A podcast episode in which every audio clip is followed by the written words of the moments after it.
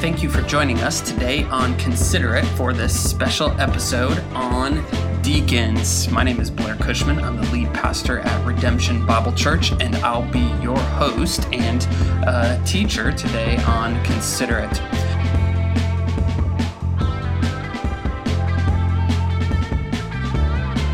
Here at Redemption, we are in a new and exciting season in our church. We are have identified and are assessing and training our very first deacons to serve our church. Um, and uh, it is an exciting time in our church. But what's come to our uh, attention as elders in this new season, and uh, I guess not necessarily in a really new way brought to our attention, but we've been made aware once again that uh, people in our church come from a variety of backgrounds backgrounds to who can be a deacon, what are deacons, what do deacons do, and uh, depending upon the uh, denomination that you grew up in, the tradition that you grew up in, um, there have been some really great examples throughout church history and some not so great, some even maybe harmful. Uh, to the uh, idea of deacons that we see in the scriptures, uh, the uh, the reality is is there's not very many passages that refer directly to this office of deacon. Four, really, three that are explicit, one maybe that's implicit. And so we um, are left with a lack of clarity uh, in some ways, uh, which I think has contributed maybe to the, the variety of backgrounds and practices and beliefs when it comes to deacons. Um, and so we want to be careful to not go uh, too far with it. And I think it also uh, means we need to have a, a lot of humility when it comes to the uh, office of deacon and not be so hard on other brothers and sisters and other denominations that may uh, come to some different conclusions. But uh, but even so, we still want to have our convictions. We have a church are going to uh, carry this out in a certain way, and so as we uh, met as elders and uh, searched the scriptures and came to some conclusions on these things, we hope to share them now with you uh, here in these podcasts. And so for today, here's really the question that is before us: is uh, who can be a deacon? Who can be a deacon? And so, of the uh, four passages that I mentioned, the uh, the largest uh, passage is found in 1 Timothy three, verses eight through thirteen. Um, the others, uh, just so you know, Romans 16 1, there's a reference to Phoebe as a, a servant or a deacon of the church in uh, Cenchrea. Uh, Paul uh, uh, greets the elders and deacons in Philippians 1 1. And then the kind of the implicit uh, one references in Acts 6 1 through 7 which we'll uh, take that in another podcast. But there, deacons aren't necessarily mentioned, but it seems to be a prototype or kind of the early uh, blueprint for elders and deacons in the church in Acts 6. But, um, but of all those, uh, there's, like I said, not very many verses just in total in the scriptures, but 1 Timothy 3 8 through 13 is the largest section, and it is all about qualifications which leads us to some conclusions more on uh, when it comes to the practical nature, the philosophical uh, things behind deacons, is that what is most important to God for those who lead in the church, in the same way it is with elders, is the character of the people who are leading. Uh, there is uh, several character qualifications that we're going to look at here in a minute that uh, are to define uh, those who hold this office. And so, beyond the uh, competencies, beyond the capabilities, really, God is concerned primarily with the character, the heart posture of those who would serve Him in this in this role. And so, deacons they lead by serving the very word in Greek, diakonos can rightly be translated as servant. They are those who, in official capacity, serve the church. And so, who gets to be a, a, deacon begins with their character. And as we go through the character, we'll actually tackle the question because it's answered in this passage as well, I think, about uh, who, as far as a man or woman or both, is this office open to. So, uh, if you are in a place to open up your Bibles to uh, 1 Timothy 3, verse 8, um, if you're not, if you're driving and listening to this, don't open your Bible. That would uh, be dangerous. But I'll read it here as we make our way through the passage. Uh, beginning in verse 8, uh, 1 Timothy 3, it says, Deacons likewise, uh, likewise is uh, because it's following with the office of elder that's just been described in the first seven verses, but he says, Deacons likewise must be dignified. That's a great word here. It's kind of the banner uh, characteristic, just like elders. Elders, the first one is uh, is there to be above reproach, and the idea here of deacons being uh, dignified means that they are respectable, they're admirable, they're approachable, uh, a person that uh, um, is looked to um, as, uh, as somebody who is worthy of honor or respect, and not in a necessarily a political sense or a regal sense or how they dress or anything like that, though that uh, certainly um, plays into it. But they are somebody who carries themselves in an honorable and dignified and an upright way. Uh, deacons aren't to be uh, those who um, you know, who are a uh, different person uh, depending upon who they're with or, or where they're at but in all things they carry themselves with honor in a way that honors the Lord and the people around them. Secondly, a deacon, when we're tackling this question of who gets to be a deacon, it's somebody who's dignified, but it's also somebody who's double tongued. And I really like that translation, actually. I think the ESV gets this right here. It's somebody who like speaks out of both sides of their mouth. Um, deacons are not to be a person in their speech who speak one way to one person and then uh, and then totally pivot and talk a different way to another person. You know, if they're uh, with somebody who is influential in the community and then a poor person, or uh, if they're talking to a man or a woman, but in everything they are uh, they're they're straight in how they talked. They're not uh, two faced. Or um, I think also captured in this word is somebody who uh, is a person of their word. A deacon is is one who uh, that what they say is what they do. Um, that they aren't making promises that they can't keep or um, saying that they will do something and then not delivering. Um, a deacon is a person of their word. And so uh, begins with the manner in which they carry themselves and then how they speak. And here's the third qualification who gets to be a deacon? Someone who's not addicted to much wine. Now, I like this. It's uh, um, it's really at the heart uh, and a characteristic for all believers is to be someone of self control who can say no, who isn't mastered by anything or anyone other than the Spirit of God, um, including uh, alcohol. And so uh, this plays out as somebody, you know, drunkenness, which we know. Like, I think most Christians get that. We're not to be getting drunk, you know, we're not to be getting schnockered, um, but also somebody who doesn't have to have alcohol. You know, the, I think captured in this, uh, the heart of this, uh, this command, this qualification here is uh, somebody who's doesn't come home at you know every day after work and just has to have a beer otherwise they're uh, you know they're grumpy and upset they can't function uh, they may not be getting drunk, but they just have to have it. It's a deacon is somebody who's mastered that, who who isn't controlled by anything, who can say no with the same liberty as they can say yes to uh, a glass of wine. The next uh, character qualification, I, I love this one as well. It says, not greedy for dishonest gain. A deacon isn't somebody who's seeing the office as a means for position or prominence. Uh, I think uh, there's several things captured here in this qualification, uh, one of which is financial. They're not taking the office of deacon and serving the Lord so that way they can pad their pockets, you know, whether it's a paid position or even just a volunteer position, but uh, they are only taking it because of the uh, prestige that will get them, the business connections that they might make, um, or the, uh, the, you know, their. Uh, their oversight over the collection, and they can help themselves to, uh, you know, to the people's offerings to the Lord. But there's also not necessarily just financial thing here. I think captured in this, the significance of it is that those that might be seeking the office for greater recognition in the church, the gain that they would get by being seen as, oh, you're a deacon at that church, okay, and it places them in high standing, a standing in which they can use for their own advantage, for their own gain uh, over people or over business deals or um, in any other manner of dishonesty. And so uh, deacons are to be dignified. They're to be uh, uh, their their manner of life is to be one that is honorable and glorifying to God.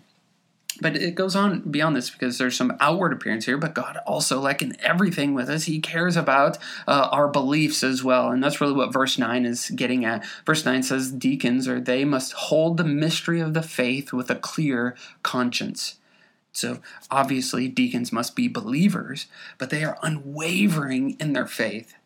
Uh, deacons are those who um, who who aren't um, you know, unconvinced in their mind that the gospel is the good news of Jesus Christ that both saves and sanctifies. They're not looking to other uh, other religions, other deities, other ways of living, but they hold fast uh, the mystery of the faith with a clear conscience. There's no doubt that this person loves the Lord and is both convicted by and convinced about their truths. Um, they go to bed at night knowing that they are uh, held in Christ's hands. They are saved by grace and living by grace and will be kept by grace to the end. And all of these characteristics here, their faith and uh, uh, what they believe and how they live their life, is, as verse ten says, to be tested. And so, who gets to be deacons? It's those who those who are willing to be tested, those who are um, who can be trusted. I once heard a pastor say uh, that you, you, if you can't be tested, you can't be trusted. And that's what verse 10 here is getting at. It says, Let them also be tested first, and then let them serve as deacons if they prove themselves blameless. So I think when there's any sort of office like this, those that uh, are identified as potentials are matching the qualifications, and then they should be uh, going through a period of testing. You know, that's why we've waited a few years in our church to to install uh, deacons. It's just so we could see who's naturally serving, who is doing so without any sort of office, without any recognition who's already doing this. And that's really where we began as elders at our church to uh, to uh, ask those who would serve in this way. And uh, from the beginning is just well, who's who's doing this? And now they're in a period of testing and assessment and training, and what the Bible teaches about this, and how uh, we plan to organize this as a as a church. Um, they are in this period of testing to prove themselves uh, blameless. Now, blameless doesn't uh, necessarily mean perfect, uh, but they're men and women of integrity. They're people of uh, uh, uh, who are humble before the Lord and seeking to live for His glory in all that they say and do. And so that's this time of, of proving and testing, uh, both through questionnaire and through uh, through their actions and in the classroom that uh, we are are doing. And so this is this is the character qualification. This is how it how it happens. And then in verse eleven, really answers the question about gender here uh, is where I think the ESV gets it uh, wrong in their translation, but it's they the ESV would say their wives, uh, NASB would say women likewise, and so the flow of thought is continuing here in the passage. It's not a, a paragraph break or a, a moving to something else here. Um, but he says, Their wives likewise must be dignified, not slanderers, but sober minded and faithful in all things. And so, four, uh, uh, four qualifications really mirroring the first ones here of, of their manner of life. They must also be dignified, not slanderers, how they speak, um, not speaking poorly of others for the detriment of their reputation or honor. Um, sober minded, meaning that they're not uh, up and down uh, emotionally, they are, um, but they're stable and steady. They're sober in how they think and respond and feel and act, and then faithful in all things, coming back to that same uh, idea of being blameless and holding fast the mystery of the faith with a clear conscience. And so uh, it's at this verse then. Uh, uh, is really where we uh, where we base our conviction on that uh, yes women uh, can be deacons. That this office unlike elders elders which is prohibited uh, from women is to be men only but the office of deacon here is uh, open to women and we should gladly and joyfully appoint those women who meet these character qualifications. Now why do we come to that and why would the ESV make a translation one way and the NASB translate one way? Well here's where you, uh, it's helpful to know your Greek because the uh, word for women or wives is uh, is the same actually in Greek. Um, it's different derivatives, but it's the word gune, and depending upon the context, is how we determine is this speaking of a wife or is this speaking of women. The same is true of men or husbands. It's the same word as well in the Greek. But uh, um, uh, in this case, uh, it seems to be that uh, the character qualifications that Paul's lining out here is uh, speaking of those women. Then, uh, as again I said, the, that word likewise leads us to believe that it's a flow of thought here, where he's talking about deacons and he's speaking of men first, and now very specifically speaking of women, and not like a separate category for the wives of deacons. Otherwise, he would have used a, a pronoun like there wives, even though the ESV uh, supplies that, it's actually not in our Greek. Um, it's not adding extra uh, qualifications here for deacons in a way that he didn't do for elders. Uh, seems to be that uh, elders, as those in authority, those entrusted with the doctrine and direction, discipleship and discipline of the church, that if there were to be uh, qualifications for you know their wives as well, there would be in elders. But he doesn't do that, and that leads us to believe that it's a uh, um, that this is a continuation of thought here. That deacons is open, like I said, to both men and women.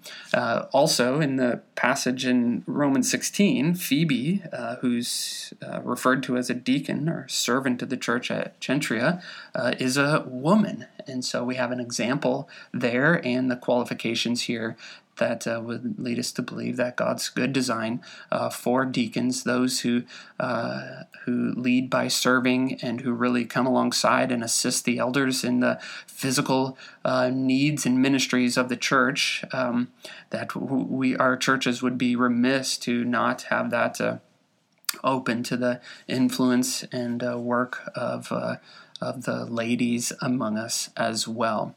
Uh, I know that there are other denominations that see that differently, and uh, um, you know we certainly love them and uh, see it uh, differently. But uh, but we believe that it is open uh, to to women based on those on those arguments and understanding of the of the passage here of what Paul is getting at in in the scriptures. Now, some would say, well, why wouldn't he have used a female version or the female ending of deacon, like we would say deaconess? And uh, and really, uh, the the female version didn't exist when the Bible was written. That was uh, uh derived later on, um, as uh, you do the research on how words develop over time, and things that the uh, word de- deaconess the female version of that um, ended or came along later.